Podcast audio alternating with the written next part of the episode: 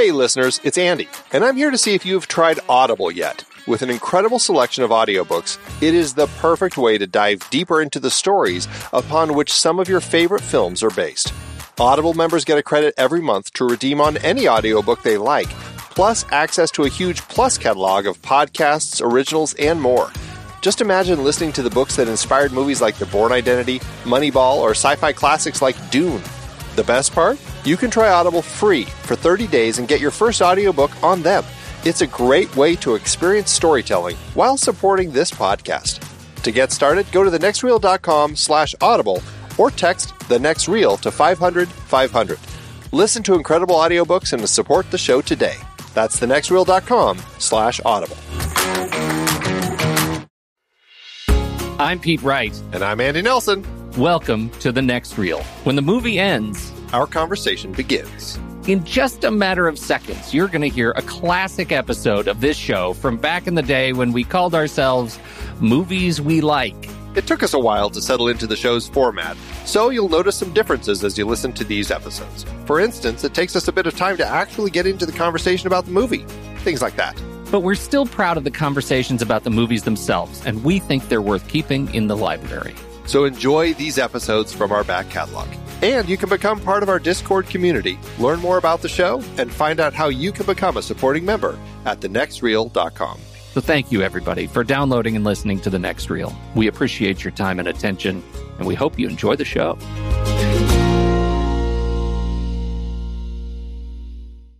It's weird, but different um, different podcatchers, their speeds seem to work differently. It's true. Yeah like I was always a double speed or two and a half on other ones, and now that I'm on Overcast, I find that if I well, let me see if I can find like I think we're at like one and three quarters or something. One and like, three geez. quarters. Yeah, that's like slow motion. I tell you, I know. No, I'm at what one is, and two, one point two. I'm at two point whatever. Well, it's it not one and. One, two, three, four, five. Well, they have point, so it's point two, four, six, eight. No, it's not even point two. It's, there's five stops between one and two, and it's the yeah. last one right before two. See, I'm the one right over two. Wow. It's not that yeah. surprising. It's not that much different than yours. I'm telling you, you're being a little bit hashtag judgmental place. No, I'm not. I'm not being judgmental. Oh, I think it's no, great for you. I am saying I could never do what you can do because I don't have those superpowers. What you're no, what you're really saying is now I see why you missed the belch in that episode because your work is slipshod because you're moving too fast. That's what I heard. No. And what I'm telling yes. you is I missed the belch for many other reasons. I never heard it that fast. I never heard it at all. In fact, I think it's fair to say I didn't listen to the Amazon section of that episode. I was just confident like, that, oh, Amazon starts here, cut, done. It was great. I remember nothing but fun in that section. I would keep it. Is that how yeah, it works? That's how it, that's how it works. We're doing a lot of shows, man. I know. Cut me and a this, little. This is just one of uh, how many that you're doing a week. So I Ugh. I can't even I can't even imagine. Look at you. You just did. You put it back on me just then. You put no, it back I, on I'm, me. I'm saying how how strong and courageous you are to be doing so much. I cannot take you seriously right now at all. You are insulting me left and right, and I can't even define how. There are no insults. No, no, it's too late. It's out there. It's it's so deep an insult that it's it's like a hundred percent compliment. That's how far I went. We've come around. We've come around the compliment. That's right. Around the horn. Around the. What are you doing? Did you have you seen anything since we talked last? Uh, well, we rewatched Star Wars and uh, had a great time doing. it. Yeah, did it hold up? We did that too this weekend. We we actually uh, rewatched that too. What'd you think? It really held up. It's just you know it's just so stinking fun to watch. Uh, you know, any problems I have with it or had with it when we discussed it on the film board are so easily glossed over as I just sit and watch it because it's Star Wars and I just can you know turn everything off and just sit with a smile on my face and just watch it and revel in the sheer joy of it. No, we had a delightful time, and it was really fun watching the starting to watch. Uh, we and we haven't by any stretch completed the uh, extra features, but uh, starting to watch some of those extra features were really fun, particularly the BB-8 stuff. Um, it was so easy to kind of wrap, to just kind of sort of say, "Oh, you know, BB-8 was a practical effect, like that. They made that droid, and they actually." I mean, they did, but sort of. Uh, There was a lot of work and CG and different incredibly talented puppeteers to make BB-8 look and, and work as such a character. And so I thought that was really cool. I ha- I we only watched uh, just a part of the just kind of the the overall like the one hour making of. I just Mhm. watched part of that, and I only got through kind of some of the initial development, so I haven't gotten very far. There's a lot of stuff to, There is to a look lot, there. yeah. a lot of stuff. Have you, you haven't, so you haven't watched the script read through. No, I haven't watched that. Bring your tissues. Oh, really? Do Well, they do the whole, they don't do the whole thing, do they? No, they don't. But you know that iconic photo, the black and white photo they Oh, yeah, yeah. right? So Well, they they showed some of that in the in the uh, the prep part of the That's true. That That's true. They do, and and uh, this is just a like a five minute bit. For I think it, it may be in, in completely encapsulated in the prep, but it was they were showing the uh, Mark Hamill uh, read did the the read through. Everybody else did their characters, but obviously Mark Hamill didn't have much to do, so uh, he read uh, you know everything else. All the direction and everything else in the in the screenplay, and he really does have a fantastic voice and um, it was really cool to to see them do that stuff and to watch all the characters actually inter- or all these actors interact with one another. Um, yeah, I, I'm I admit it, I was moved. I'm a sucker. I thought it was really cool. Yeah, it's good stuff. I, that's going to be a plethora of material to kind of just uh, watch and Yeah. enjoy. Shall we tell the people where we're from? Where are we from?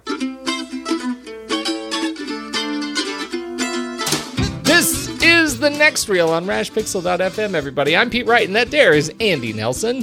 Hey, hey, hey! And we spoil movies. Tonight on the show, we're kicking off our Shane Black series with his very first blockbuster screenplay, Lethal Weapon. Before we get into that, you should learn more about us at thenextreel.com. Subscribe to the show on YouTube or anywhere the finest podcasts are served. Follow us on Twitter and Facebook at The Next Reel. And if you've ever felt like you're too old for this then you're the perfect candidate for the Next Reel's Instagram hashtag Pony Prize hashtag Guess the Movie Challenge. And with that, let's head on over to Scotland where Stephen Smart is smack dab in the middle of his own Three Stooges marathon to see if he can take a break and tell us who won this week. Hey guys. This week we slipped back into the shadows with late 40s noir Cry of the City from 1948, directed by Robert Siodmak and starring Victor Mature and Richard Conte. Just as I was about to post image 3, at Alexander Curran snuck in for his first win of the year. So congrats Alexander, you're entered into the 2016 Pony Prize hat. As always, a new challenge starts on Monday. So thanks, guys, and see you later. Yeah, you know, I, I have to admit, I expected this blot spot. Ben Lott, friend of the show, has written in with his opinion not only on Hound of the Baskervilles, our, the uh, final film in our 1939 series, but his reflections on 1939. How'd we do? Yeah, this was one that uh, I think he kind of uh, pretty much agreed with us. I have next to nothing to add to your comments on The Hound of the Baskervilles. You guys totally nailed my own opinion of the film. I will mention that it was very interesting that this was the first in a series of Sherlock films, but they felt no need to introduce Holmes and Watson. Nowadays, you have to start with an origin, even if it's Batman versus Superman, and you've, you're just introducing a new actor in a role that has already been established on screen for decades. I think that's a great point by Ben that we didn't bring up at all. Quick reflection on 1939. First of all, only one movie of the 10 we've watched has hit my top 100. Mr. Smith Goes to Washington is at number 10 for me. In fact, most of the 1939 films are in the bottom 25% of my Flickchart. I'm a bit surprised that after 10 films, there are still four of the Best Picture nominees from that year that we haven't watched. However, based on how things are going for me, I think I'd be content with stopping here. Your rank for Hound of the Baskervilles, 220. My rank, 181. You know, I was actually thinking about this very comment as I was watching the new Suicide uh, Squad trailer. Have you seen it? The Blitz. Ah, trailer? yes. Mhm. It's a good trailer. I was excited about it, but I had this funny thought that you know Batman shows up up in it for just a few minutes, I think, in the film. And I, how funny would it be if like thirty percent of the movie was an origin story for Batman again, even though it's the same actor? I think that would be in stitches. That'd be funny. Yeah, you gotta wonder. I mean, I did question. it's like when I saw that in uh, Batman versus Superman. It's Yeah. like really Again, again. But you know, like- and to the point, it's like we've it, it's like we've regressed uh, because uh, you know probably part of the reason that we didn't introduce Holmes and Watson is because in fact Holmes and Watson were already you know uh, uh, film characters in 1939, just not with these actors. But I, I but guess I think, that's kind of the point. yeah, right. Uh, and we don't do that anymore because I think every actor probably wants to have uh, their take on the um, on the character. Well, and you know, as I've said last week, as a non-scholar of Sherlock Holmes, were there any books like was the very first book that he wrote was that kind of an origin story of of Holmes and Watson, or did it always begin kind of uh, what is the what is the Latin term in media res? Yeah, I don't remember this. I was, I believe, uh, Study in Scarlet, and I actually don't remember how much of an origin story it was. My uh, my sense is that it was not, as a result of the fact that I can't remember. I don't remember Yeah. an origin story of Sherlock Holmes. Yeah, I, I just I don't know. Yeah. Sherlock fans out there, please tell us. Yeah, and as I uh, said last week, Andy, I think it's time. Let's do trailers.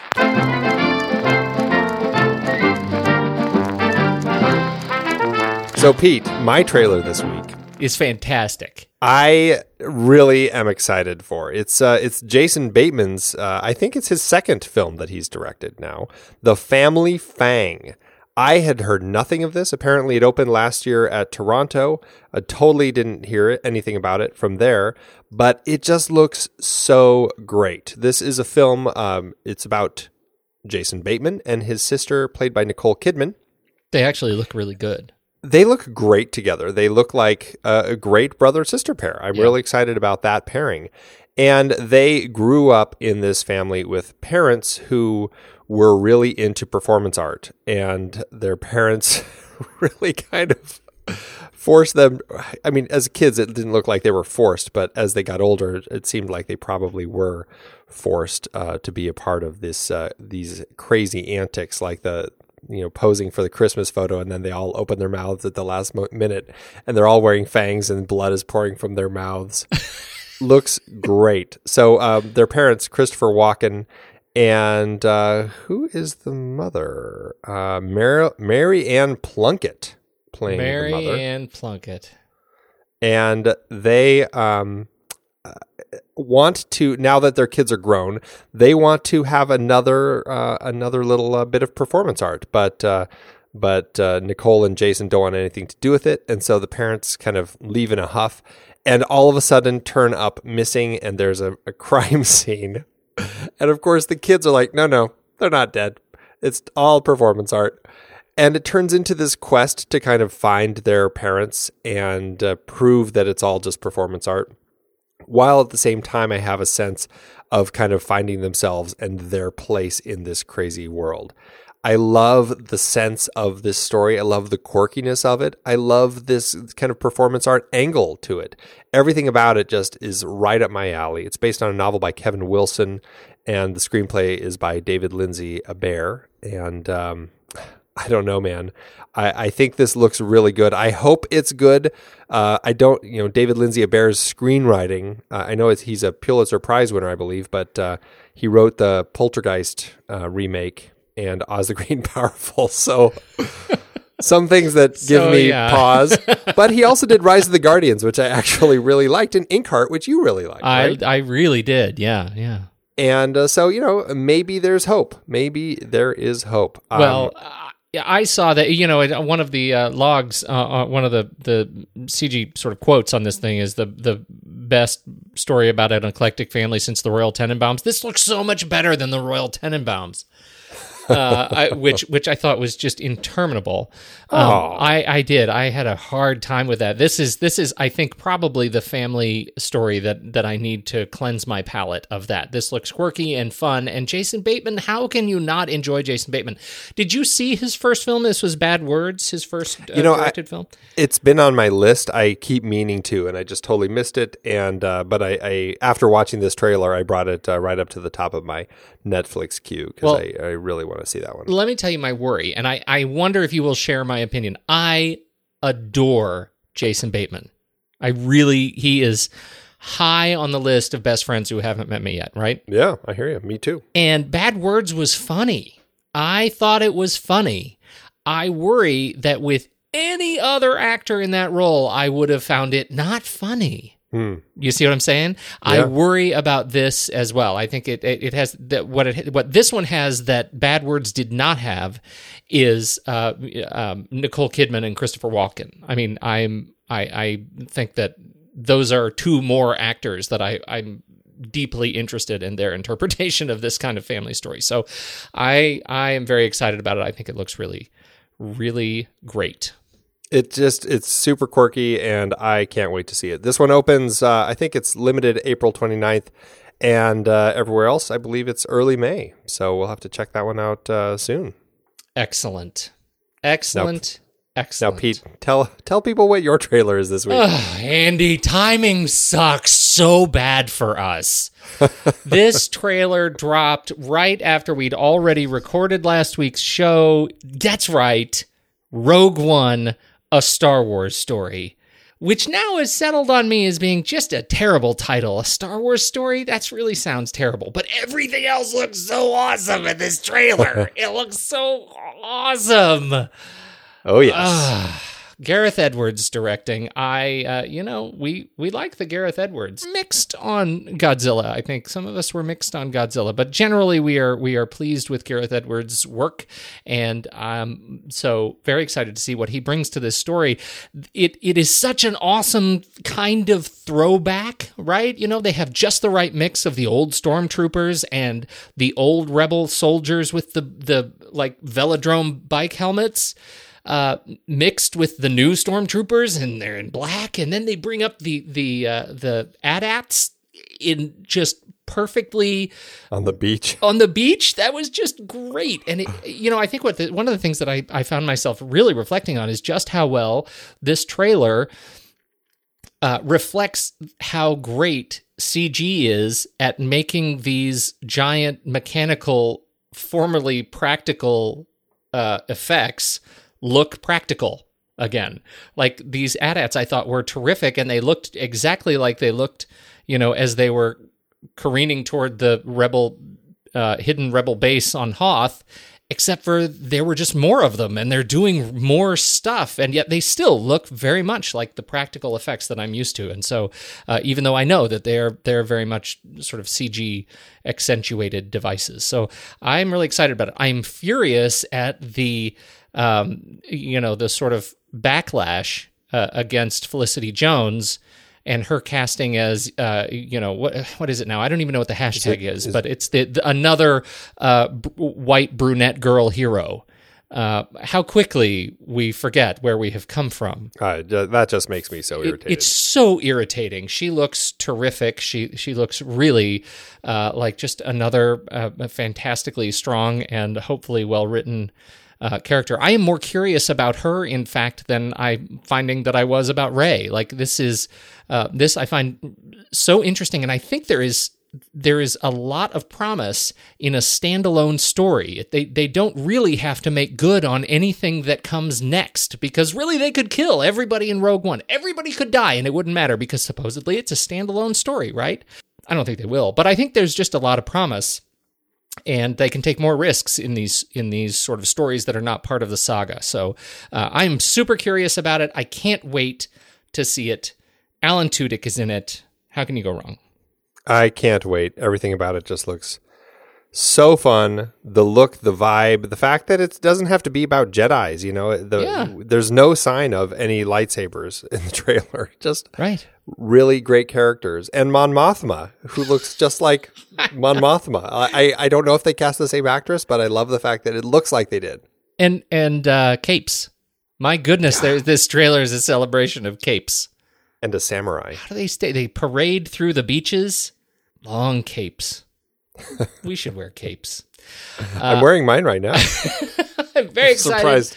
The, re- the release date of this thing uh, it's, it starts rolling out in France December 14th, 2016, and parades around the world uh, until it reaches the U.S. December 16th. Sorry, Poland, December 23rd. What's up with that? Everybody else is, uh, They're gonna have to go to a neighboring country. yeah, yeah. So there you go. Uh, looks like uh, looks like it'll be good fun. Mid December.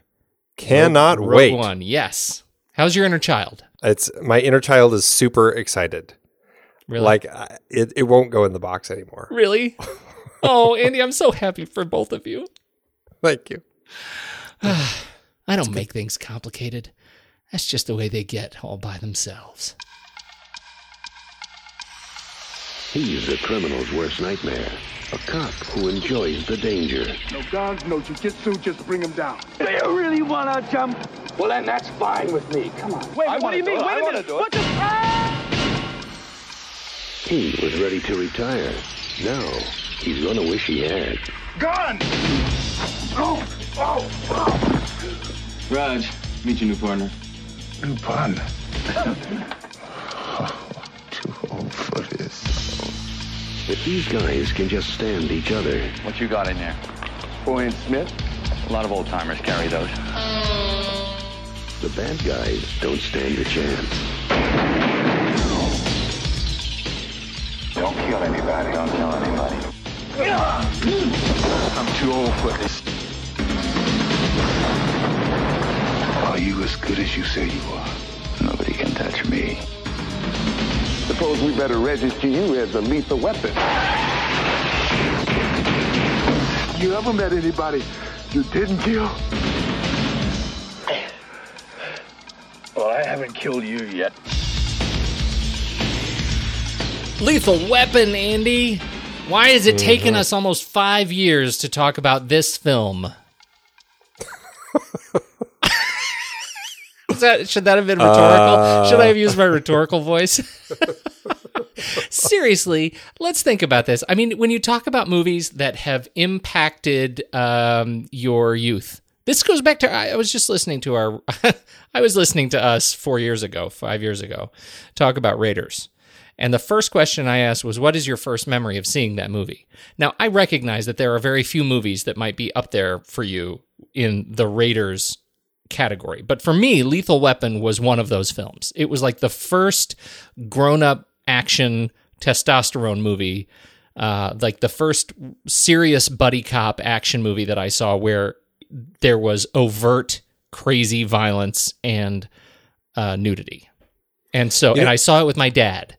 And I remember walking out just juiced. I bet. You didn't share that? I actually did not see this in the theaters. What? Um, and actually, I did not actually even see this until after Lethal Weapon 2 came out. And Lethal Weapon 2 was my actual entry into this series. God. Isn't that weird? I, I don't know how I missed this. I, I just think it was just one of those movies that was not. Uh, I, my dad probably wouldn't have taken me to it. I mean, he liked taking me to action Did you- films, did but you it ever wasn't. ask at, him? Did it wasn't at him? this age. Well, I don't think I was looking for this sort of movie at Yep. that age. Yep. Your odds 50% by asking, Andy. Thank you for that. wow, spoken like you've been hanging out with my dad. that was weird. I don't, you know, I think it's also fair to say I've been waiting five years to do that. That's it. That's the Oh, thing, best thing I ever learned from your dad right there. I use that all the time with my own kids. It's a good line. Yeah. It is a good line. Yep.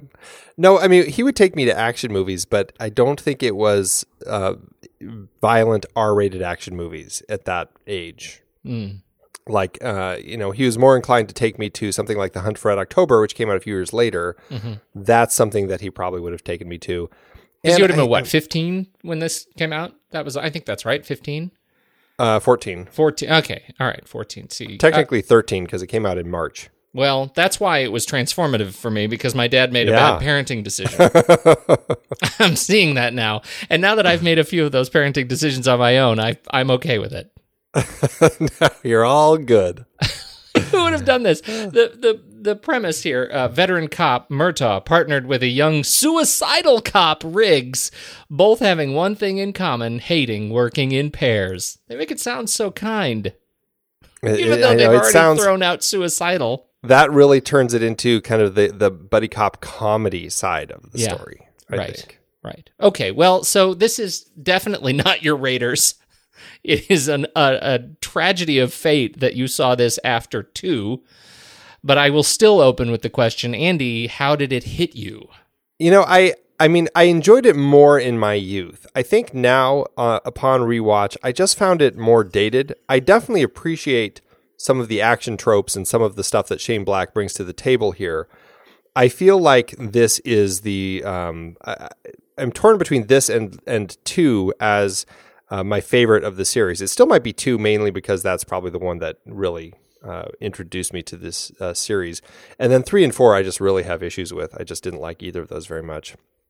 And I feel like um, there was a lot of the the Shane Blackness in the script that I like quite a bit upon uh, uh, rereading it. But I feel like um, Richard Donner brought stuff to the screenplay here that, um, and, and, and, a lot of it is in the script, but I think I feel like he enhanced it.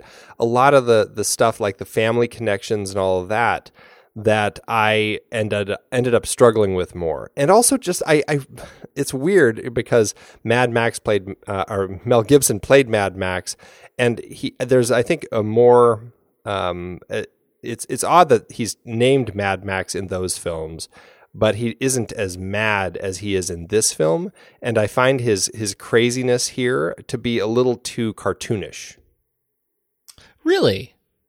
Yeah, I mean, obviously there's well, and may, maybe it's because he kind of brings Three Stooges and kind of that wackiness into it. And there are times where I have a hard time buying into him, like when he's, uh, you know, when he's kind of pulling those sorts of goofy things, and when he's like, uh, you know, like let's do it, let's jump, let's do it, and, and things like that. I have a harder time buying into as him being suicidal, and more just him being kind of that wacky, funny, crazy Mel Gibson.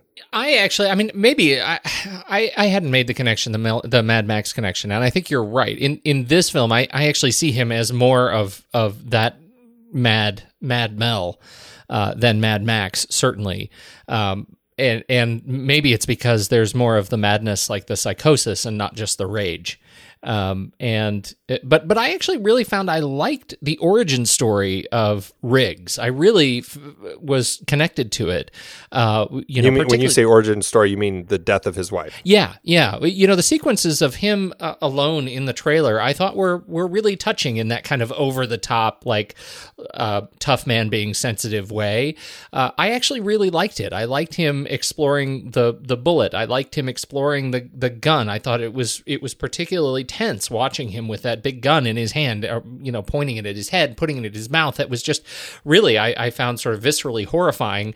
And, and to have, you know, only those lines uh, of him talking to the picture of his, his wife, um, you know, and then admitting how insane it is that that he's even having these thoughts. I know it's crazy. I know it's crazy. I thought that was really powerful stuff. You thought it was too over the top? No, no, no. That stuff I like. Those are the elements that f- I feel give it a sense of him being really kind of suicidal and and mm. and and there then there's that dangerous suicidal element that I think there are flashes of, like when he catches the guy in the first chase at the Christmas tree place, and yes. you know he he I mean he does that's where he you know he pulls the Three Stooges bit, but then when he grabs the guy and he he's like you know go ahead and pull it and he yeah. like grabs the gun and all that sort of stuff. I see flashes of that craziness there, and I I kind of like it there. And I mean I thought he was great and intense there, um, but then there are times where like I don't feel it worked as well when he's on the building and uh, okay. and he's trying to talk that guy down. I just feel like it it it became a little too comical, where it's just like, you want to jump, let's jump, let's do it. You know, just like I, I especially because maybe maybe it's because I have a lot of problems with that setup for that scene anyway. Um, but and that's kind of the the issue I had is there were times where that that suicidal tendency that he had just kind of veered into the kind of the crazy uh, wacky territory and I didn't buy into it as much. Okay. I, I didn't have any trouble with the Christmas set. I, I found the crazy wacky stuff was really fun and funny and uh, loved the way he used that kind of wackiness to throw the three drug dealing idiot, um, you know, Christmas tree salespeople, um, you know, off their game. I thought that was actually really, really nice, and I, I totally agree with you that the psychosis of him actually, you know, in that gun exchange. Uh, was really powerful. Uh, you know, when you get to see that glimpse of the series, I totally agree with you that the jumping sequence is ridiculous uh, for one major reason how did neither of them make note of the fact that the giant inflatable balloon was being blown up by the giant crew of fire people uh, about eight stories below them? I have a really hard time with that. That has been my problem with that uh, scene ever since I saw this film. Like, yep. I'm always like, how did they not see that? It's a huge airbag right below yeah. them, and they completely miss it. Yes. Uh, not only like, that, the camera in that sequence has to work really exceptionally hard not to see the giant airbag down below them.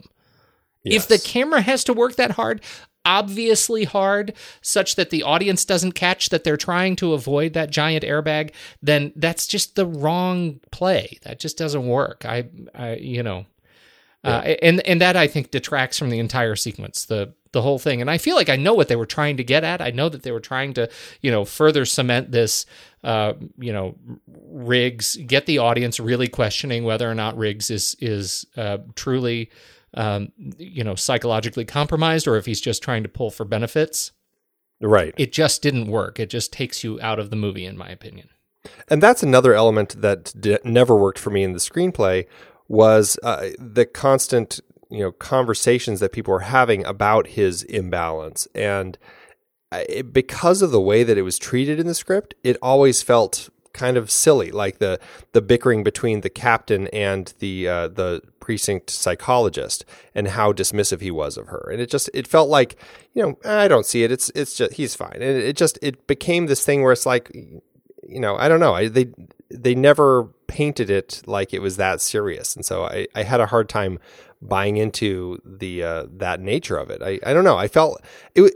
I, I I'm really torn with my feelings about it because I feel like it wasn't painted as well as I remembered it, and I I wish I could really pinpoint it better. But I just you know the, I just felt like there were elements in the script that just didn't keep it there for me. I think in recent, maybe not so recent shows, but certainly shows that are coming up that have yet to air uh, we have talked about uh, come back around to this concept of how expeditious of a screenwriter uh, these folks are, you know, how much they rely on dialogue to tell a story.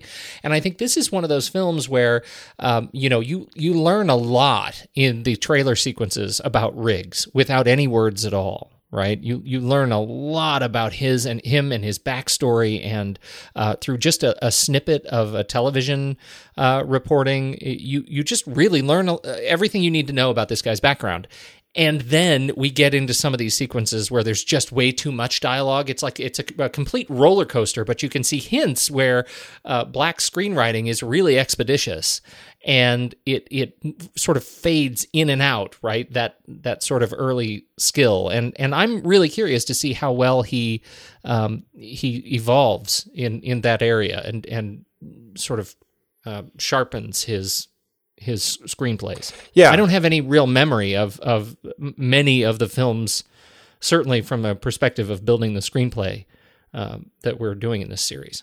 Uh, no, I I don't either. I, I need to go back. This I had read this screenplay and I think Kiss Kiss Bang Bang. I haven't read. I've seen bits and pieces of the other scripts, so I'm curious. I'm going to try to read all the screenplays as we go along, see if I can get through them all if I can find the time, just to really get a handle on how the screenplay worked versus how that film ended up playing out. So it'll be interesting to see if I can pull that off. So, what is your sense with how he writes the screenplay for Lethal Weapon? Um, having gotten through it, I haven't gotten through the whole thing, but um, but uh, what's your sense of how well he he actually you know writes these things? You know, he is uh, really kind of a famous screenwriter. and The reason that we did this series on him is because he became this legendary screenwriter. In fact, here's a, a, quote from Colin Chang from Logline said this Legendary screenwriter Shane Black was famous for talking directly to the reader and greasing the rails, as it were. He made reading a script fast and fun. Most importantly, he made you feel as if you were part of the story as it unfolded, and we ate it up like candy.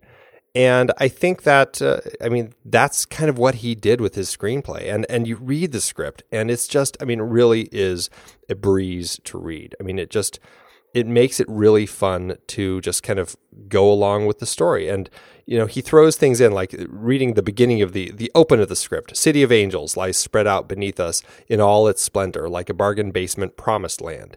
Camera soars, dips, winds its way slowly down, down, bringing us in over the city as we super the main titles. Titles end as we spiral down toward a lush, high-rise apartment complex, the moon reflected in glass. Camera continues to move in through billowing curtains into the inner sanctum of a penthouse apartment, and here, boys and girls, is where we lose our breath.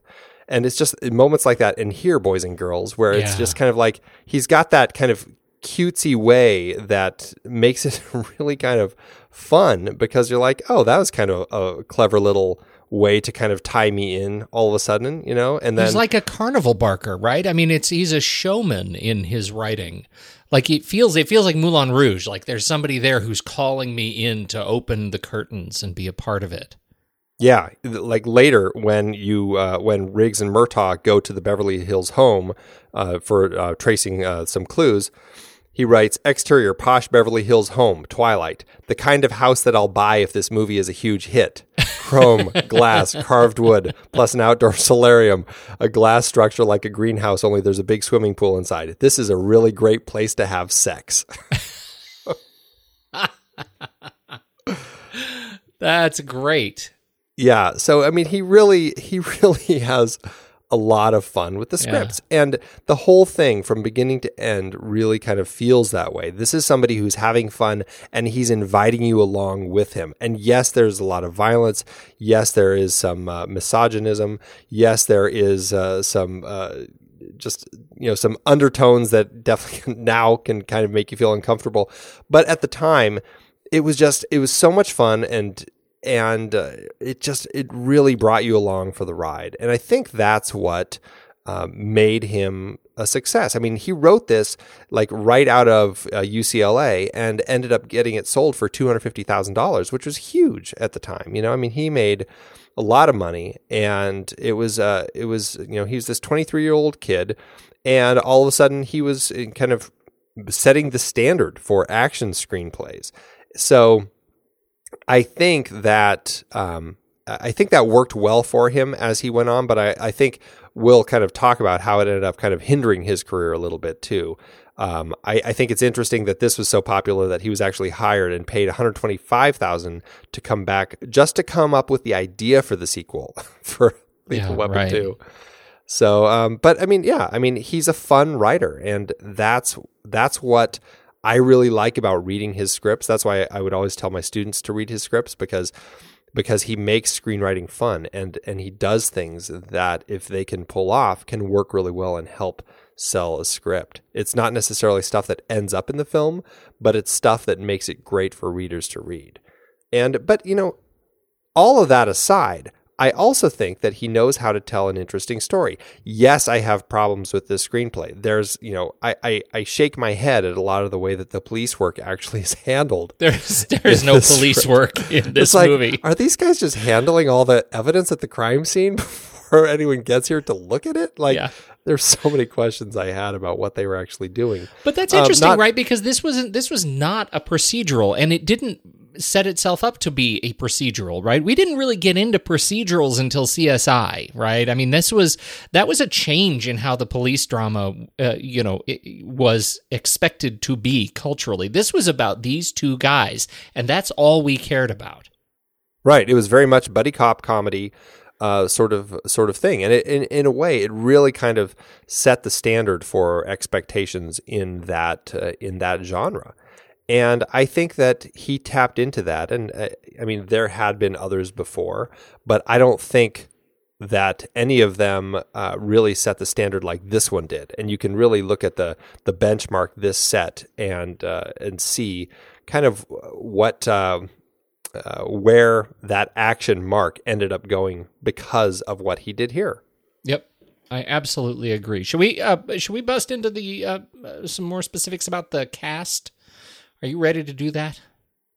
Yeah, I think um, I think that the the well before we talk to cast, let's uh, let's just talk to, about Richard Donner real quick. Director Richard who Donner. helmed this. Yeah, yeah.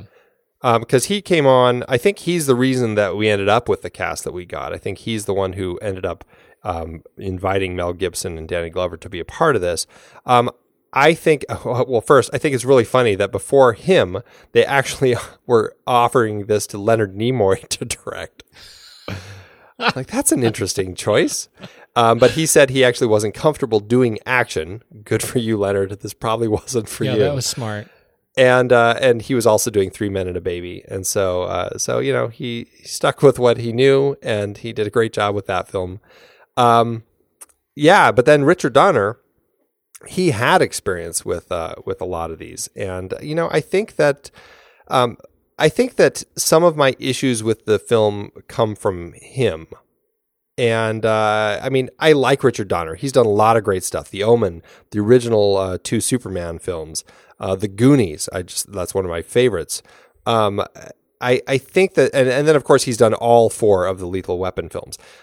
The thing that I feel about Richard Donner that he brought to the table is I think he ended up really emphasizing, like really emphasizing the the nature of family in this script, and I think that really became prevalent in the in the three that followed how family became so key in the stories. And i think family it was written in the screenplay here by Black um, and obviously it becomes very important because Rianne gets kidnapped and there's all of that sort of stuff. But by the time we get to the, I can't remember if it was the third one or the fourth one that ends with like the big group photo and like, we're family. I was just like ready to throw up watching that in the film. It was just so, so maudlin and just silly. Uh, I, I feel like he brought that to the film, and really, I feel like he brought it because this group of people had been around for four films and they had become a family. And that's why I think that they did that. I just felt like it was not appropriate for the film. Um, I, I really feel like, um, like some of the the uh, the violence and some of that some of that suicidal nature, some of the craziness of Riggs got a little watered down by Donner. And so as much as I love what was going on in here conceptually, I feel like it didn't completely work for me. And I feel like I, I, I personally feel like I pin that to Donner. And yes, some to Black for some of the, the comedy antics in the screenplay. But I don't know. I like Richard Donner, though. I, I, I like what he does in general. What did you think of his direction? Well, I, I liked him too. I couldn't help but think about where he had come from immediately before Lethal Weapon, right? I mean, it was it was 1976 when he did The Omen. That was the the, the last R movie he did before this one. And then he did Superman, uncredited on Superman 2, Inside Moves, pfft, dumb. Uh, the Toy, uh, the Jackie Gleason um, uh, Richard Pryor. Richard Pryor film, Ladyhawke, uh, and then The Goonies, right? All of these films are really centered on, in, in some way, shape, or form, that sort of uh, tribe relationship, family or a relationship, like partner relationship, you know, And- love relationship. and more youthful. Uh, Exactly. Much more youthful, much more sort of uh, uh, uh, playful uh, than. And, and I think that so much of that is is injected into Lethal Weapon, and if anything, that's where some of that weird awkwardness comes into play, where it's youthful and playful in ways where it probably shouldn't be, um, you know, and certainly wouldn't be if the film were made today. Right. Yeah, I feel like now you could make something that was much more just straight up violent. I mean, I really feel looking at this again like a, a lethal weapon with these two cops, one of whom is a touch suicidal, and take kind of some of that comedy out of it. I think it could have made a really intense police action film. What do you think about the remake of Miami Vice? Oh, it's tedious. It was just a, a snooze fest. You- thought it was snoozeworthy, huh? Oh, yes. I didn't think it was. Uh, I, didn't, I didn't sleep through it. I mean, I it was a little bit long winded, but. I But see, so, I also so harsh was- on it, but but that isn't that kind of uh, the same thing. I mean, that going from the frivolity of the TV show to uh, you know something that was easily you know seriously much darker um, than the TV show. And and I, I guess my point is, I don't necessarily know that I would have wanted that. Like, I think you're absolutely right. Lethal Weapon would make a great remake right now, uh, and and to take some of that sort of candy coating out of it. But that's uh, a lot of what makes Lethal Weapon as it is so much fun. Well, yeah, and I'm probably wrong in saying that. I, I mean, I really feel like I'd be taking out a, a key element that actually makes it what it is. Right. Um. So yeah, I so I'm, I I don't necessarily think that's the right answer. I'm not sure what the right answer is. I just feel like I feel like Richard Donner maybe may have may have added a little more of that family vibe to it and brought down the level of that kind of that the frightening realities of some of that suicidal nature that might have made it a stronger film, at least for me. Mm-hmm. All right, I hear it. So uh, anyway, uh, I, I, really, I really appreciate what Richard Donner did to it. I actually, um, I, I, quite like it, and I think the, um, I, I, think his approach to it. I think that's what makes uh, Mel Gibson shine. Is is Mel Gibson is is particularly adept at bringing that kind of wild uh, frivolity. Uh, to the role at this era of his career, and I, I, he was he was magnetic to watch.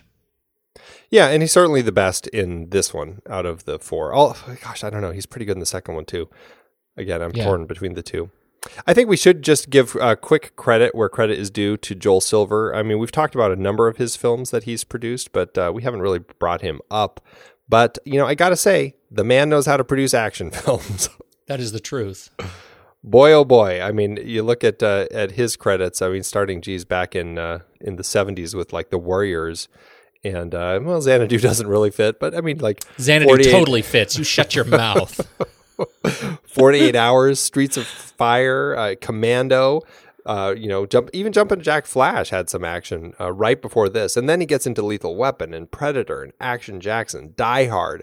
I mean, just the list of stuff that this guy has done, and I mean, all the way up through um, uh, Shane Black's uh, film that's coming out this year, The Nice Guys. Die Hard is another one of those movies that fits exactly with this, right? Mel Gibson's uh, Riggs, and uh, you know, is is Bruce Willis. And uh, to John McTiernan's right? John McClane. Do you know what I mean? Mm-hmm. Like this is this is that same character, that same humor.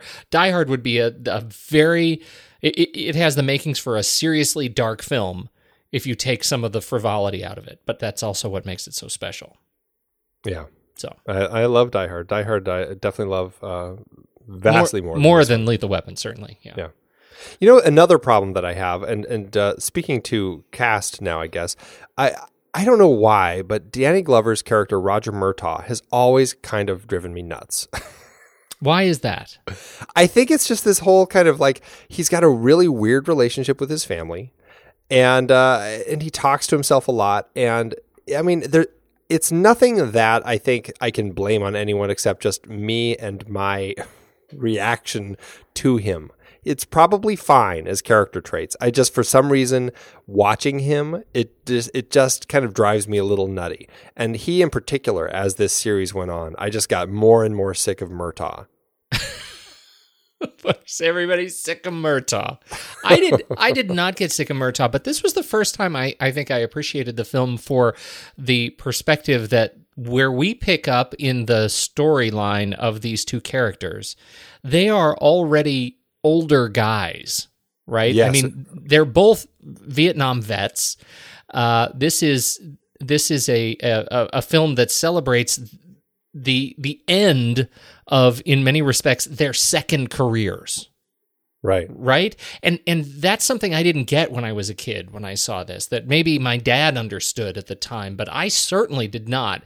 Not in a way that I do now. And that's something that I think uh, hinders the series where if you buy into it, it helps this film right? I, I, found myself like I understood it. I understood his fatigue, but at the end of this film, they could just as well have retired and I would have been okay.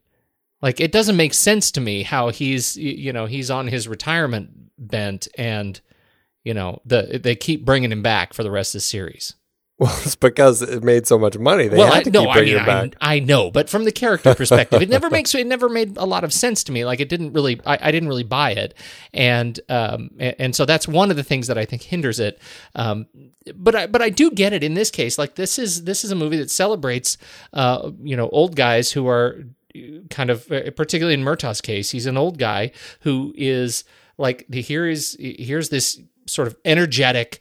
Um, you know psychological psychopathic uh, you know partner that he is stuck with who like a puppy to an old dog kind of allows him to recover and regain his enthusiasm for the job for this one last thing. And I, I that's a that's a trope and I I like it. I connect with it.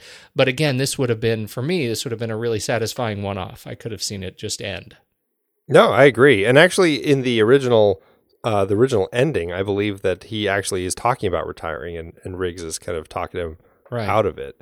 And uh, I mean, I don't know. I kind of like that as an ending, and this this is kind of the downside to uh, you know the Hollywood machine. When something makes money, they want to keep cranking stuff out. Yeah. Um, and you know, I, I think you're right. This would have been great as a one-off, where it kind of ended here. Yeah. Um, but that being said, I, I still love Lethal Weapon 2, so I'm not going to fault it for creating something that makes money. I mean, Yeah. you, you can't do that. And and in fact, I, I mean, Leo Getz in two Yes, is is Joe Pesci's greatest comedic character. so good. Uh, that that doesn't really. I mean, he he gets annoying in the other movies, but in number two, he was perfect. yes. So his bit about Subway Yeah. is just will live the on. in drive-through, infamy. it will live on in infamy. Absolutely. Uh, what about uh, what about Gary Busey? you know, this is the period where I guess I could handle Gary Busey better.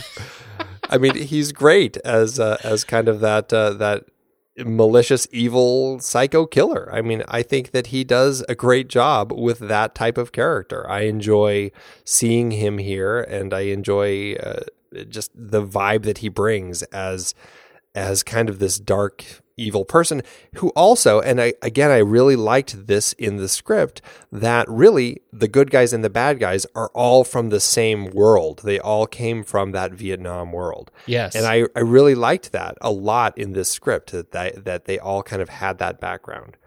And uh, yeah, I, I thought he was uh, I th- actually thought he was really good here. I did too. Uh, what did you think of the final fight?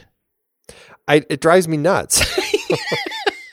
Me too, for so many reasons. I was just like, God, this is just like more testosterone. Throw it at the screen. Let them fight. I was just, Yeah. I don't know. It's, it's like watching Godzilla. It's like, no, let them fight. It's, it's, Murtaugh practically would have said that. That is that is the thing that bugs me probably more than the final than the uh, the the fire balloon uh, in the jumping scene Oh, yeah. is that is when all of the cops are showing up to watch this martial arts face off in a suburban front yard in the rain of a fire hydrant. Um, that is that is so beyond anything that I can possibly wrap my head around as real anymore. I probably loved it. I probably just ate it all up, every bit of it. But that dates the film for me more than just about anything else. When the cops are saying, "No, no, no, I'm a cop. Don't, don't, don't stop him. Let him fight."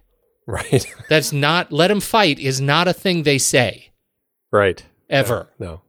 And also, and this really bothered me um, more than I've ever been bothered. Uh, and maybe it's just I, I never really paid attention to it. But the fact that Gary Busey pulls up to the house, and you know, you got that that that cutesy moment when he's in the house and he's got the he comes to the sign that says hey we're uh, nobody here but us good guys ho ho ho or whatever it is it's straight out of Die Hard sort of little note.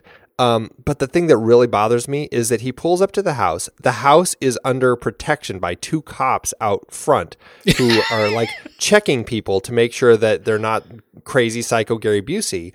And he pulls out his gun and blows them away. Yeah. and it's just like all the cops knew this guy was coming to the house. The family was already safely away. You know, and this is why it drives me nuts now. It's like the family was safely away. The whole thing was a setup to get him into the house to see the note before they drive the car into the house. And so it's like they deliberately let these two cops sit out front and get killed by Gary Busey Yeah, they were plot in points. order in order for them to get him into the house. He could have gotten into the house completely fine without having to have two cops' lives lost by this by this crazy guy just in order to have Riggs and Murtaugh set him up. Yes, I was so bothered that those cops got killed. There's a there's a lot of the there that was another thing that really I mean there's a lot of just frivolous shooting of people that that touched me more than it ever has. Yeah. Just a lot of rolling on the ground, shooting people. A lot of it was just it was pretty frivolous.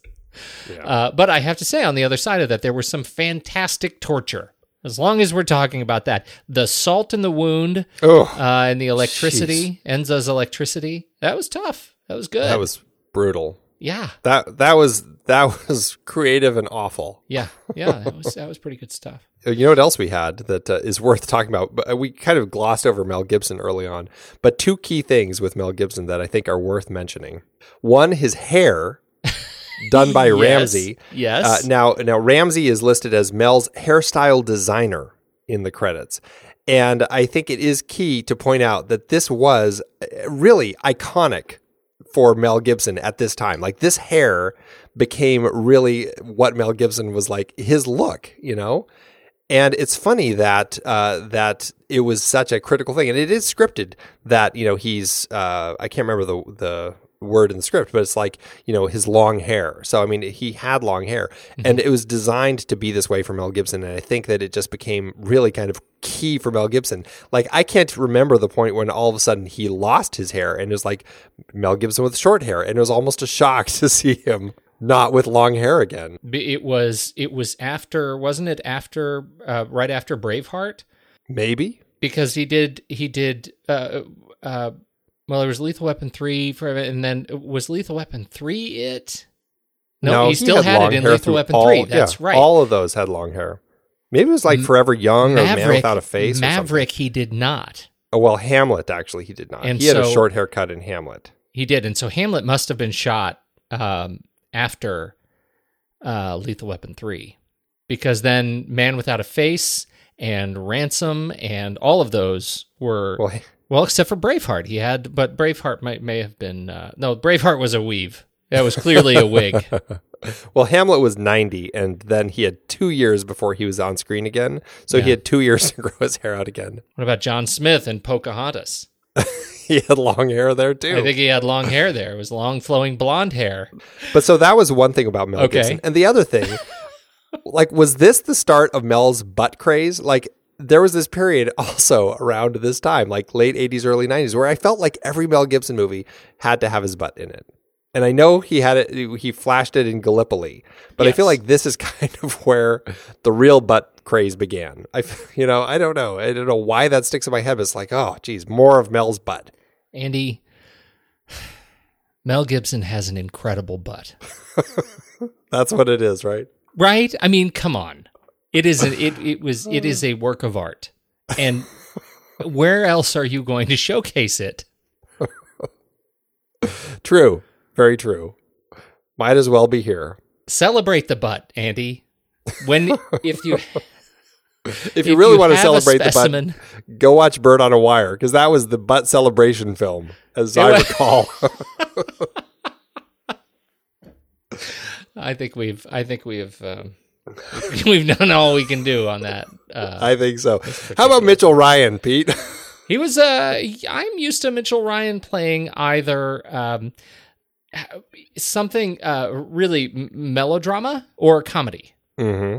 I don't know him all that well uh, from um too many shows, but I know him very well from Dharma and Greg. Right.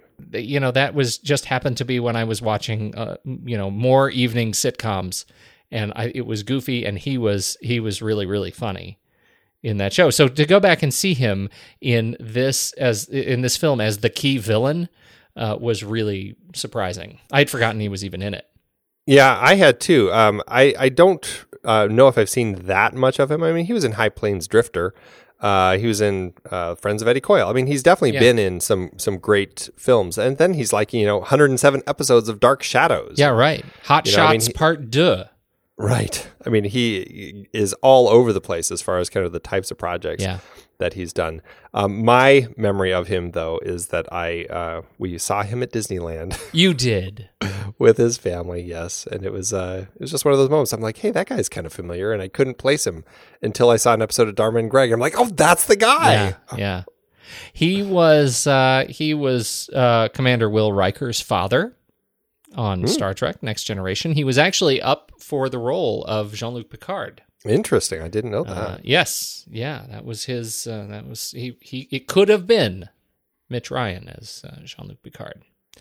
Boy, less- that feels weird now thinking about that. Might it would just be John Picard, yeah, John. Right. John, and, and instead of a C, it'd be Picard with a K.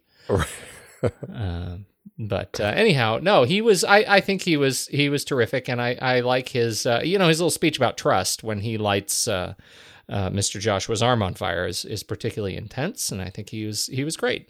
He's not in it No. all that much, right? This is really a Mr. Joshua kind of an, a film. Yeah, and he's he's kind of that antagonist who's who's kind of the big boss, but he's you know yeah, it's his henchman who really is the one who is the uh, the violent evil Right. one. Did you like Did you like Tom Atkins in it? What was he supposed to be? A car dealer?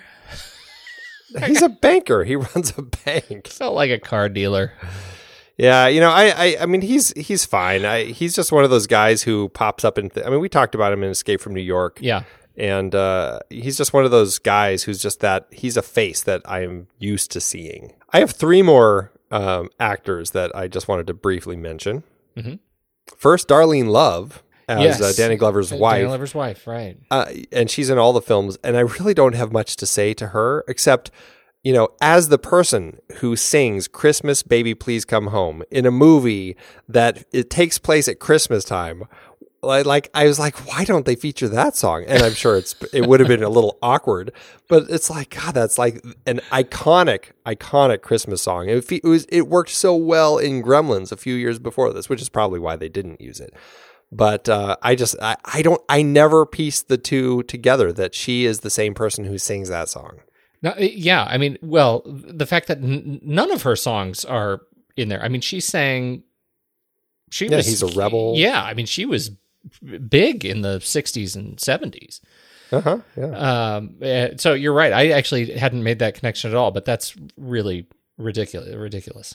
Because that's I that's I love that Christmas song. So anyway, sh- her Jackie Swanson, who plays uh, the young daughter who dies right at the beginning of the film, hmm and I, this is just so weird. She is best known for her role on Cheers as Kelly, the rich and simple love interest of Woody. that blew my mind. When I was like, "Whoa!" I'm letting that sink in right now. That's crazy.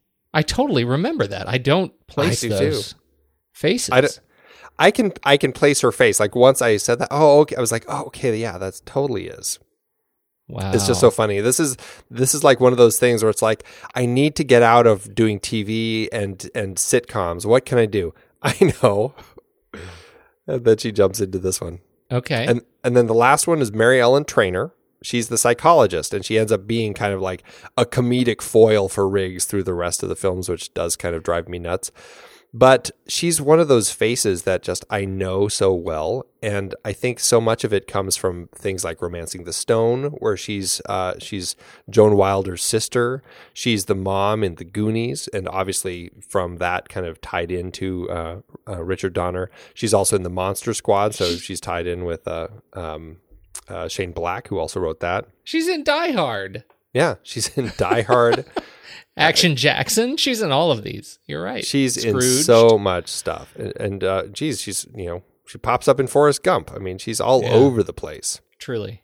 It's just one of those faces that it's just like once you see her, you, you see her everywhere. Yeah. Well, that's uh, those are easily the face, with the exception of the police chief. I guess we didn't mention uh, the chief.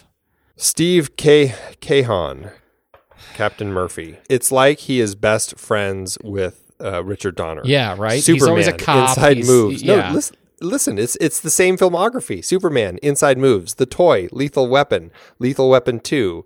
It's the Radio Flyer, Lethal Weapon Three, Maverick. Like he's in all Yeah. of Richard Donner's films. It's That's crazy. right. This uh, so he was another one of those faces. The other thing I did want to mention was that this film uh, really is about uh, the the pretense of this film is all around. Uh, they mention Air America, right? The the uh, Vietnam, the CIA run evacuation uh, Right. protocol, and this made me want to go see that movie again. Which I've never seen, but that's Mel Gibson's in that, right? With uh, Robert Downey Jr. Jr. And um, I I remember liking it, but I remember also just really liking the young Robert Downey Jr. I thought he was very funny and awkward, and and it was actually it was more or less he was the straight guy to Mel Gibson as the goofy kind of senior pilot in the Air America program, and I I actually remember really liking that. Well, and that was more of a comedy, right? Yeah, yeah, much more of a comedy. But it was one of those with uh, it was a comedy with a with a that wore its uh, agenda right on its sleeve. It, it was it, it was funny, but there it definitely had a point. So is uh, yeah, right. They were trying to point out a little bit of the. Uh, Yeah, the history and the, Mm-hmm. the perils of the history. But uh, it was uh, Roger Spottiswoode. And so, you know, Turner and Hooch. The publicity for the film, advertised as a lighthearted buddy movie, implied a tone that differs greatly with the actual film's tone, which includes such serious themes as an anti war message, focus on the opium trade, and a negative portrayal of Royal Laotian General Vang Pao. Yeah. Yeah, that was it was definitely a true story. they really tried to bury that into the comedy. So, Interesting. anyway, that's worth seeing. What'd you think of all the stunt work in this? I did like considering stunt work. considering it's an action film, yeah. a lot of jumping up and jumping off of things. Dar Richardson was the uh, he's credited at the end for a, uh uh, like in memory of he's a stuntman who actually died. I think um, shortly after production on this finished, um, he he died in a motorcycle accident. But he was like the the high fall specialist in in uh, Hollywood. One of his most amazing stunts, he doubled for Christopher Plummer at the conclusion of Highpoint in 1982, where the villain falls from the 1,170 foot high CN Tower in Toronto. He took the plunge with a concealed parachute, which he opened at the absolute last moment, and he earned $150,000 for that stunt. He did another one where he did a fall from a very high balcony, and it looks like he lands on the pavement. But what they did is they did a wire rig that decelerated his fall, but and so there's no airbag, and he lands on the pavement.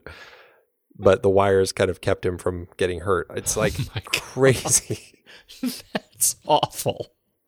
It's it's nuts. It really is crazy. So yeah, he's uh, he's one of those guys. I can see why they credited him um, for the crazy work that he did. And I guess I, it didn't sound like he actually did the fall um, in this film, but um, Certainly got the credit and got some, he- some he desi- he deserved des- credit. well, he designed the stunt that Jackie Swanson does, where she she does the high fall at the beginning, and and she trained or he trained her to do that, and uh, and then I don't think he did this the stunt with the airbag. I'm not sure if he was the other guy or not, but but clearly he is a guy that knows how to handle these sorts of things. So kudos to him. Amazing stunts here. And then you look at that, and then you also look at kind of the fight at the end of the film. I think this is really funny. What did you think of the? Okay, we already talked about what we think of the fight itself, but what did you think of the the actual fighting style? I'm curious. It was, uh, you know, it was uh, really chaotic, and uh, in terms of how it was, um, I had a hard time moving in and out of styles. Like we would move into, um, you know, full on Jiggly Monkey, uh, and then out to uh, full sort of proscenium view of the stage of the fight, and we watch these guys uh, move in and out of different, just sort of crazy grappling to dance moves with each other to jumping up and down on each other and throws. And and it was it was it was sort of beautiful in its chaos. And uh, and I think they they looked good What I think is funny, well, one, you read that in the script, and it is just really a violent, violent fight. Like every hit, it's like, and then more ribs break, and then you know he just you know dislocates his arm. It's like it is constantly these two guys with their skills from the covert ops that they were in in Vietnam and the skills that that they learned messing each other up in really bad ways. And and Riggs actually like does this jump over him at the end and like snaps his neck. And it's it's pretty it's pretty crazy that the way that it all happens. But the um in the script or in the film uh, it sounds like Richard Donner wanted this fight to be really unique. And so he brought in a bunch of different martial arts specialists to do this teach these guys how to do this fight. They brought in an expert for capoeira. They brought an expert in for uh, jailhouse rock, which I didn't think was a, a fight fighting style. that's an Elvis thing but apparently it is a fighting style, and um, Brazilian Jiu Jitsu. Now, uh, I think it's great that they brought these guys in. I really appreciate the uh, the I lengths thought- that these guys went to, but I don't. I didn't feel like it was a martial arts fight. I was like, really? That was all different martial arts styles, like pushing their head into the puddle. is that a is that That's that's, a capo, that's a capoeira move no I I always thought that capoeira and Brazil, Brazilian jiu-jitsu were were sort of one and the same Yeah, capoeira is a Brazilian martial arts style that combines elements of dance, acrobatics, and music, and usually referred to as a game. So I, I think what it was, it was not so much. I remember how I heard about. It. I think capoeira wasn't that the that was the the dance style of fighting. It's like a dance, a street dance off. it's like the Sharks and the Jets. That's what it was. West Side Story. Yeah, it's known for quick and complex moves using mainly power, speed, and leverage for a wide variety of kicks, spins, and highly mobile techniques. So it's it's very motion movement Kinetic, oriented. kinetic. Yeah. yeah. And so I think it was the movements of capoeira tied in with the jujitsu, which is the fighting style, Yeah. along with jailhouse rock, which yes is a, a, a term to describe a different fighting styles that have been practiced and or developed within U.S. penal systems or U.S. penal institutions. Wow. So yeah, that's that's Yeah. what they're fighting with. I I didn't I didn't see that No. uh, in the thing, but I I don't know. Look at this full contact martial arts.org 52 hand blocks jailhouse rock. The, this is yeah no this is a thing. It is things you learn. Things you learn. Did not see this coming. Okay. Uh, well, yeah. Overall, that was all great, but uh, what it, uh, but none of it really uh, matters until we talk about the music. Oh yes, yes. Good old, uh, good old uh, Michael Kamen and Eric Clapton. Eric Clapton was a just such a score on this movie. I f- I think this is possibly the best action movie score I have ever heard. For a movie like this, for like a for a contemporary kind of action buddy cop movie, I don't mean to narrow my scope uh, too much because I really do love it, but I don't want to compare this to like Star Wars. I, I, but but still, this score represents the character and the narrative better than just about anything I can think of. It's longing and lonely and incredibly um, listenable, uh, and I think it's just perfect. Well, I'm glad you like it. You don't like it? I really don't. I You're have a hard time. Insane. What? The music just doesn't work for me, and I mean, I, I like the the the lonely theme that Eric Clapton kind of has, that guitar theme that he has for Riggs. I think that is nice. The rest of the score feels very dated now, and I have a hard time connecting with it. I just I don't click with it very much. So Oh, I'm sorry. man. That's okay. Uh, I mean, wow. I just I'm so surprised. Uh, This but is probably why when we talked about Rush, I had no recollection that Eric Clapton had ever done film scores because it just doesn't work for me at all. I expected. I really expected uh, you to to love this one. Yeah, I, I, I mean, I like some of Michael Kamen's other stuff. Mm-hmm. Um, it just, I don't know. There's something about this one that I just, I really struggled with this time, and I just kept rolling my eyes when the music You rolled your eyes. I was like, oh, more of this. Yeah, I did. I really did. So to go back and listen to Robin Hood, Prince of Thieves, to cleanse your palate. I liked that one. That one was good. So much better than the movie. Yes, that is true.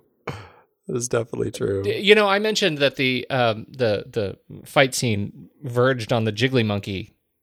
Uh, it, it went Jiggly Monkey pretty hardcore, but generally the cinematography was was pretty straightforward. Uh, Stephen Goldblatt did the um, cinematography of this one, and uh, Stuart Baird did the editing. Yeah, you say pretty straightforward, but I actually thought it looked really nice. I, I thought they did a lot of nice stuff that just it, it made it feel very cinematic, and I think that was uh, a strength uh, for Richard Donner to bring Stephen Goldblatt on. It it may have been pretty standard, but at the same time, it was standard in a really cinematic way that that allowed for that scope. Yeah, no, and I, I don't want to. I, I, I mean, he didn't go so far into the jiggly monkey everywhere, right? I mean, I felt like the opening sequence was really gorgeous. That the the helicopter uh, zoom into the building, I thought was beautiful. I mean, talk about cinematic. especially for its time. I mean, that's the sort of thing. And they go into the room and stuff. And it's like that was pretty impressive for a Yes. 1987 film. Absolutely. What I what I'm saying is I could follow it all, and that's a that's a real gift. Like I felt like I followed the narrative, and the cinematography didn't get in the way uh, until the fight scene at the end, where I started getting frustrated. Yeah. Um, so overall, I think it's a that that for me is a great compliment to it.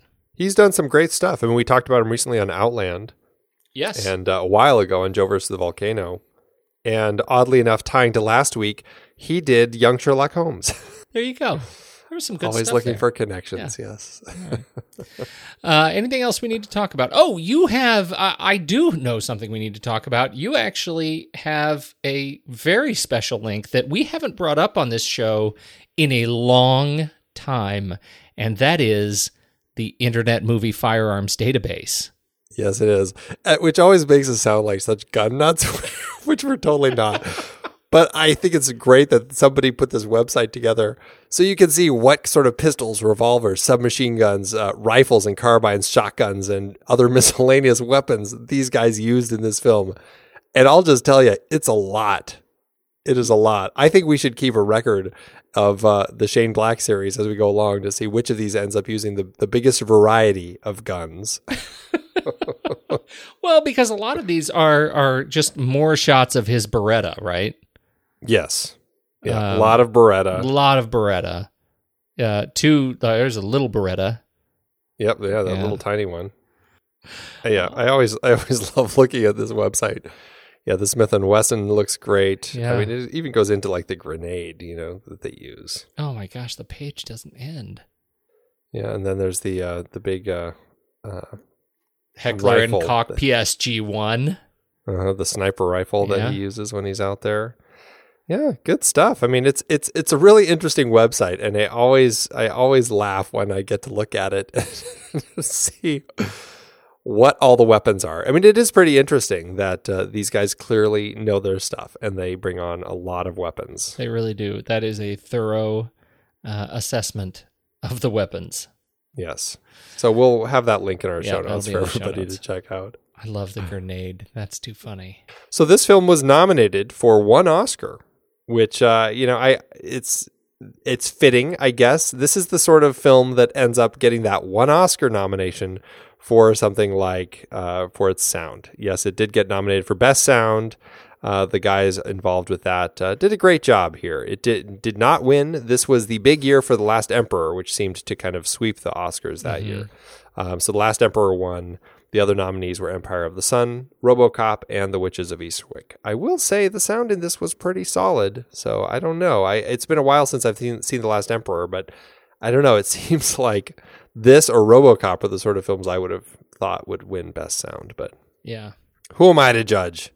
Uh, Is is this up for a reboot? You know, they were talking about this. Warner Brothers, um, I think five years ago now, um, they started, uh, they announced plans to actually reboot the series without uh, Gibson and Glover, just starting some um, same characters, but new actors playing the roles. Um, they did hire somebody to write the script, uh, Will Beall. And uh, that's kind of all I've heard. I don't know anything else if it's uh, kind of just fallen off the map, if they've been unable to figure out what to do with it, or what. I'm very curious. As of Feb, it looks like as of February, uh, Riggs' character had yet to be cast, but Damon Wayans was uh, was hired to do to play the part of Murtaugh, and it was going to be a TV reboot directed Oh. by McG. Wow. Yeah. Really? Yeah. Uh, from script writer, uh, uh, script and executive producer Matt Miller. So, I, you know, where do you stand on McG? Having just rewatched Charlie's Angels, I, I'm not sure. I don't. I don't think I care that much for McG. That's I'm trying to remember what else McG has done. If there's anything else that I enjoy. Well, Terminator Salvation. That was not what? something I enjoyed. What? What? You didn't? You had tro- no? No, You didn't no. like that one? No. No, so yes, that was uh, that was there, uh, uh, you know. But he's got he's got a number of other uh, another other credits. It looks like the um, he's also behind uh, Shadowhunters: The Mortal Instruments. He directed um, one of those episodes as TV. Uh, Three Days to Kill. This is that's one with old two x four was in it, and I, I thought you might have liked that. It looked interesting, but it also looked very. That was the one I, as I recall, it kind of looked. Uh, it looked like there was a weird tone change, as I recall in the trailer, Yeah. What about We Are Marshall? I think you said you hadn't seen that one. Is that right? and I still haven't. Okay. well, it looked that one. schmaltzy and Yeah. Yeah. Well, you know, It, it, it's exactly sure it what you get on the cover. Yeah, I mean, it's, believe me, it's all written on the tin. Uh, and then this means war uh, was another action comedy. This was a Chris Pine and uh, with uh, Reese Witherspoon, Chris Pine, Oh. and Tom Hardy. Yeah. That uh, that was basically the spy versus spy. Yep. Yep. Yeah, and I think my wife saw that and really regretted her time spent with Yeah. that one. No, you'd want your time back after that. Yeah. So anyhow, it looks like it looks like Lethal Weapon is is possibly moving to TV. McG will direct the pilot, and uh, it is only still in announced stage. No, we're uh, filming, so it'll be interesting to see. Well, if they're if they're bringing on one of the Wayans brothers, I get us and McG. I get a real sense as to where they're taking it. it. yeah, yeah. No, I mean this is a. Uh, he was also behind um, Chuck. Oh, I Remember Chuck? Yeah, he directed the. I think he directed the pilot of that one. Anyway, he was uh, he was part of the production team on that one too. And so you also get a sense like uh, Chuck was that same kind of action comedy, uh, humor, heart, that kind of a thing. Right, right, right. It was good. I mean, we we, we actually enjoyed that one. That, that was kind of fun. The first two seasons or so. Hmm. Then then it went bananas, Then it went off the rails. off the rails. Anyway, uh, how'd it do? Like I said, this opened uh, March sixth, nineteen eighty-seven. It cost fifteen million to make, which is about thirty million, 30, well, thirty point seven million in today's dollars. So you know, considering what action films cost these days, that actually seems really low. Yeah, that would have covered the helicopter today. Yeah, right, exactly. Um, it ended up making domestically about 65 million and about 55 million internationally. So all told, it ended up uh, grossing um, yeah about 120 million, which is about not just under 250 million in uh, adjusted dollars for today. So all told, this film ended up making about 1.9 million in adjusted dollars in profit per finished minute. This film, uh, this film did really well. This film held uh, the number one box office spot for I think three weeks straight until it was bumped by Blind Date of all things. Wow. So, blind yeah. date. So yeah, it did really well, and obviously it was, uh, it- you know, it spawned a huge franchise that I think has made you know well over a billion. It's Yeah. it's, it's a very phenomenally successful franchise, and clearly, if they made it based on what I think they should have done, it probably wouldn't have done as well as it did. Yeah. right. So, but you know, that being said, I mean, it's it's a fun film. I just didn't connect with it as much as I did when I was younger. Uh, I you know we probably should uh, go ahead and rank it, don't you think? Yeah, let's do it. Head over to flickchart.com slash the next reel and you can see our stack rankings of all of our films. Uh, and you should join us. Search for Lethal Weapon and you can start right with us. Just search for Lethal Weapon, click add to my uh, library, and you'll get a Filmo off Filmo matchup. Lethal Weapon versus probably something that'll be really difficult. Nope. Lethal Okay. Weapon or Stagecoach. Oh, that'd be Lethal Weapon. That'd be Lethal Weapon. Yeah. Lethal Weapon or Boogie Nights. Hmm, Definitely Boogie Nights for me. Boogie Nights, yeah. Lethal Weapon or Sunshine. I'm going with some Sunshine. Yep, yep, Sunshine. Lethal Weapon or Being John Malkovich. Definitely Being John Malkovich. for BJM. Lethal Weapon or Viridiana. Lethal Weapon. I'm going with Viridiana. How seriously? half seriously. I had I had so many more problems with Lethal Weapon this time. Viridiana, I think, was a really smart film. I really enjoyed it. I probably won't watch it that often. Um, I'd watch Lethal Weapon more often. That's pretty telling because yeah, that's it. I mean, that's why I'd watch Lethal Weapon. I mean, I'm a Lethal Weapon on that. But so I yeah, don't know why you would pick Viridiana when you are because it's the me. better film. But you're on a desert island. You're on a desert island, and you I- have these if- two movies in a VHS player. You're gonna. You're telling me you're gonna watch Viridiana more often than Lethal If- Weapon. I'd have to think about it because if I'm on a desert island and I want a film that's actually going to spur me on to more thought in my time stuck on this desert island, I'd pick Viridiana because there's going to be a lot more to think about with that film. Lethal Weapon, there's not going to be much to think about. How's that for a thought? Uh, it's well, it's wrong. so we're, we're gonna have to go to the mat on this one. I don't know why we care No, by the time I'm it's gonna- at this age. I'm going to this give you Lethal Weapon. I'm just saying, I think Viridiana is is a better film. All I'll right. give you Lethal Weapon. All right. I, well, I will there. take it. Lethal Weapon or Goodbye, Mr. Chips. Jeez. Probably Lethal Weapon. Yeah, I'd do Lethal Weapon. I mean, Goodbye, Mr. Chips, I enjoyed, but Yeah. It also is relatively forgettable by now. Yeah. Lethal Weapon or the Lavender Hill Mob. Lavender Hill Mob. I yeah, I'm definitely doing yeah, Lavender Hill Mob. definitely. Lethal Weapon. Oh, that's it. 107. Ah, wow. Landing at 107. If you had asked me this November 10th, 2011, where would Lethal Weapon end up in our top 230 some odd movies? I would have told you easily it would have made the top 50. Really? Yeah. I feel like maybe without having seen it, it would have been higher. But upon rewatch, I just don't feel like I feel like it's actually in a pretty fair spot. I, I do too. I don't feel bad about it. I certainly don't feel bad about it. But I, it surprises me. Sad. Sad and Well, surprised. this is what happens when you know, when things age on you, I guess. yeah. What does that do to your Letterboxd star rating? Well, I, I also feel like this would have been higher had I not uh, rewatched it. Yeah. I think I'm putting it at a three. Yeah, I'm a solid three. Yeah. Well, there we go. So that kicked off our Shane Black story uh, series, and I have to tell you, on reflecting on just the straight up screenwriting and the the the general fun of the film, it it is it made good on its promise of being a welcome relief to the dirge that was 1939. it was Hear, it hear. was so much fun to to watch this movie. Where do we go from here? We are going to be uh, continuing this uh, fun series with uh, The Last Boy Scout. It's not Shane Black's next film that he wrote. Um, that would be, if you count, The Monster Squad, which came out the same year.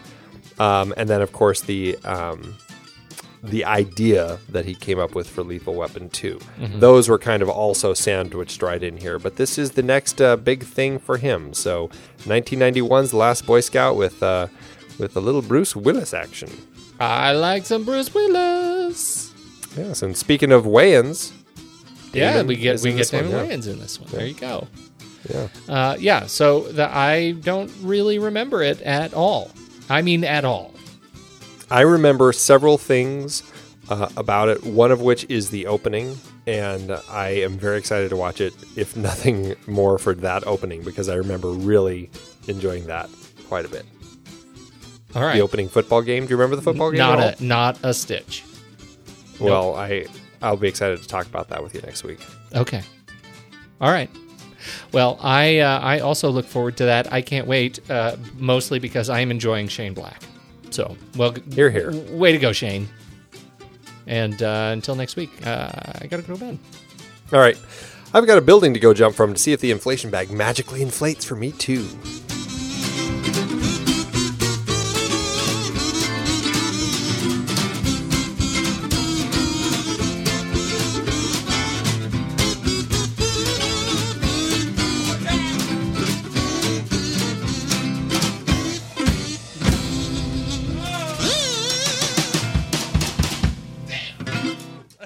Amazon, Andy, it doth giveth. Uh, this is uh, mine is from K Good, as in, and I I think it may be uh, somebody's name K, but it makes me think, oh, K, good. Makes me think like that, like this. I don't know. As is often the case, the original film of the Lethal Weapon series is better than the comparatively pointless sequels which were made. And there's no doubt this film is slickly done and fast paced. It's definitely short attention span theater. That's the praise I'll give this film. The film clearly shows American society in a very bad light and hasn't aged well. For pity's sake, isn't anyone just a little nauseated by, or at least fed up with, the concept of a loose cannon, anti establishment psycho cop who blows away presumed bad guys with a horrifying, prolific precision? Didn't we have enough of this whole thing with Dirty, the Dirty Harry series? Lethal Weapon is very much a Dirty Harry ripoff, except it tries to build two likable nonconformists, both of whom wisecrack quite a bit, as the centerpiece, instead of the single, more morose, Dirty Harry loner. I that is an interesting, uh, you know, and we didn't talk necessarily about what the cultural reflection is of Lethal Weapon on uh, American society, but I think it also celebrates exactly what we kind of needed to see in the 80s in the war on drugs in the you know the the we were just in a very different place and i i think uh I, I think there is definitely kind of a, a reflection of the of police power and you know fighting the good fight that was reflected in this film, and it may have been in sort of a, a bullheaded fashion, but that's definitely what it uh, what it celebrates. Well, and Shane Black even said his intention was to do an urban western inspired by Dirty Harry, Yeah. where a violent character reviled for what he did, what he is capable of, the things he believed in, is eventually recruited for being the one that could solve the problem. Right. So there you go. Now, K Good K Good gave this uh, two stars. That was a two star review. Well, I got a one star by Dan Reef, who watched this on VHS in 2001. That's right. Why there were three sequels to this is beyond me. All it is is a city prostitute committing suicide and her dad thinking about killing himself too. The action sequences are bad, not good, bad. so there you go. Clearly, he wasn't paying attention to the story because I don't think anyone really kind of killed themselves. Agree to disagree. Yeah. Hmm. Thanks, Amazon.